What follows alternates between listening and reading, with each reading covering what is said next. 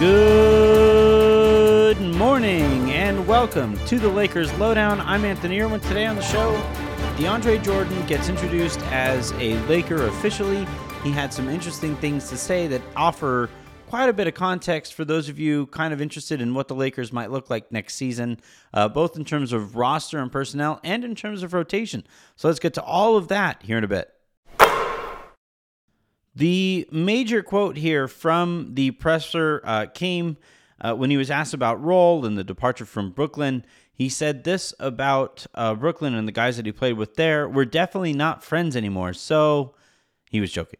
But the actual quote that actually mattered here, uh, he says, We're friends before basketball, after basketball, and I think ultimately we all just want to be happy.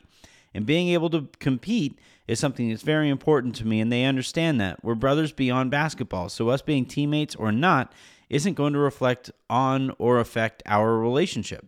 So this is in regards to his departure from Brooklyn uh, and and his friendship with Kyrie Irving and Kevin Durant, and and how that friendship impacted him going there in the first place. Then Blake Griffin shows up. Brooklyn decides they want to go super small and just try to focus uh, solely on spacing. And if that is what you're doing there, DeAndre Jordan doesn't do much for you. So now DeAndre Jordan is a Laker, and and the compete word was a a common refrain from him, and I think that can be taken a couple ways. The most likely way that he means this is probably that he looks forward to competing against other NBA players day in, day out, uh, as a as a contributor to a good team. He was going to be competing for a championship regardless in, in Brooklyn. So, what is changing here is that in Brooklyn, he knew he wasn't going to play very often. With the Lakers, he sees an avenue by which he is going to play fairly often. That's one reading of this. The second of this one uh, is a little bit more optimistic for those of you still hoping for Marc Gasol to be sticking around.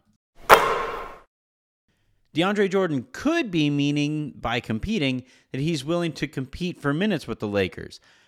I think there's a chance that that's the case, but I think he's referring to Dwight Howard in terms of like uh, competing for starting minutes and and who gets the bulk of the more important minutes, that kind of a thing.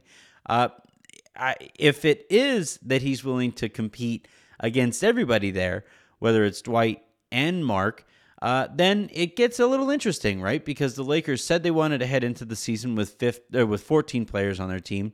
If they do sign James Ennis after bringing in uh, DeAndre Jordan, then Marcus Gasol would be the 15th player on the roster spot or, or on the roster, and you now have three older veteran centers who are now competing for probably the bulk of the center minutes this year. Why do I think it's the bulk of those center minutes? Well, we got some insight into where Anthony Davis might be heading, or where his head might be heading into the season. Uh, apparently, Geeter, before he start, he sat down with DeAndre Jordan for Spectrum Sportsnet. He he says that uh, Anthony Davis walked by and thanked Rob Pelinka for signing DeAndre Jordan, which is not the kind of thing that you normally say about somebody who would come in and take minutes that you want to uh, absolutely play.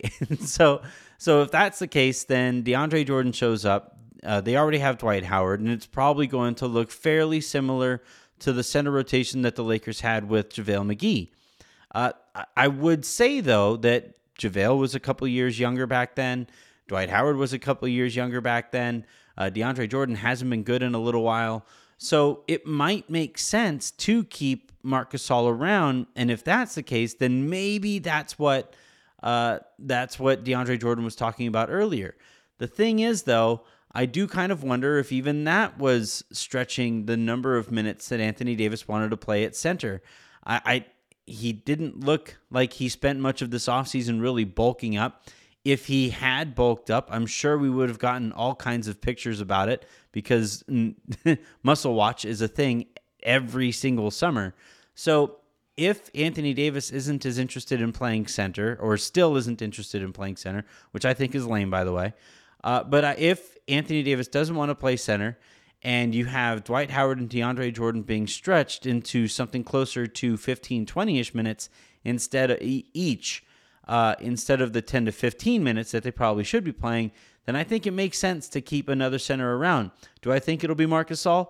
Probably not. I don't think he's willing to accept that kind of a role, even at this stage of his career. And I don't think the Lakers necessarily are too thrilled about keeping Mark around. But if the Lakers do head into the season with 14 players and they learn that, okay, yeah, Dwight is at a different stage of his career, okay, yeah, DeAndre Jordan just isn't very good anymore, then it wouldn't surprise me if they bring in another center. Maybe not necessarily a rim type of finisher, protector type of center. I think it'll be more of a a smaller small ball variety or a player who can go down there and play there occasionally. Maybe they use that spot on a two-way type of player. I don't I don't know how that's going to look, but uh, I do think if Anthony Davis isn't as interested in playing center this year, which seems like it might be the case based off of I know we're stretching him saying this really quick sentence, uh, but but uh, and we're we're reading a lot into pictures of him working out and stuff. But if this is something that Anthony Davis isn't as interested in doing, I don't think that the Lakers can plan on it on Dwight Howard and DeAndre Jordan staying healthy and being productive all season long. So this is something that I think might have to be addressed, even knowing that it won't matter come postseason time because that's when Anthony Davis will have to play center. Have to. No choice in, in that matter, uh, unfortunately, for Anthony Davis. All right, that's going to do it here for the uh, Lakers Lowdown podcast. Uh, welcome back, football. Fantasy team's off to a good start. Have Tom Brady on both of mine. Hope all of you do too. Uh, I do want to direct you guys in, in into some stuff here about the DeAndre Jordan signing and the press conference. Jacob Rude had that covered. Uh, there is Harrison wrote up the James Ennis article uh, and gave some context as to what the Lakers might be thinking there. And then, as I always say, whenever Sabrina writes about the WNBA, you're going to want to check it out. Uh, she's been covering the Sparks really well this season, despite the Sparks having an up and down year. So, check out all of that stuff as well as the Lakers Lounge that Harrison and I just recorded. Until next week, I'm Anthony Irwin saying have a great weekend.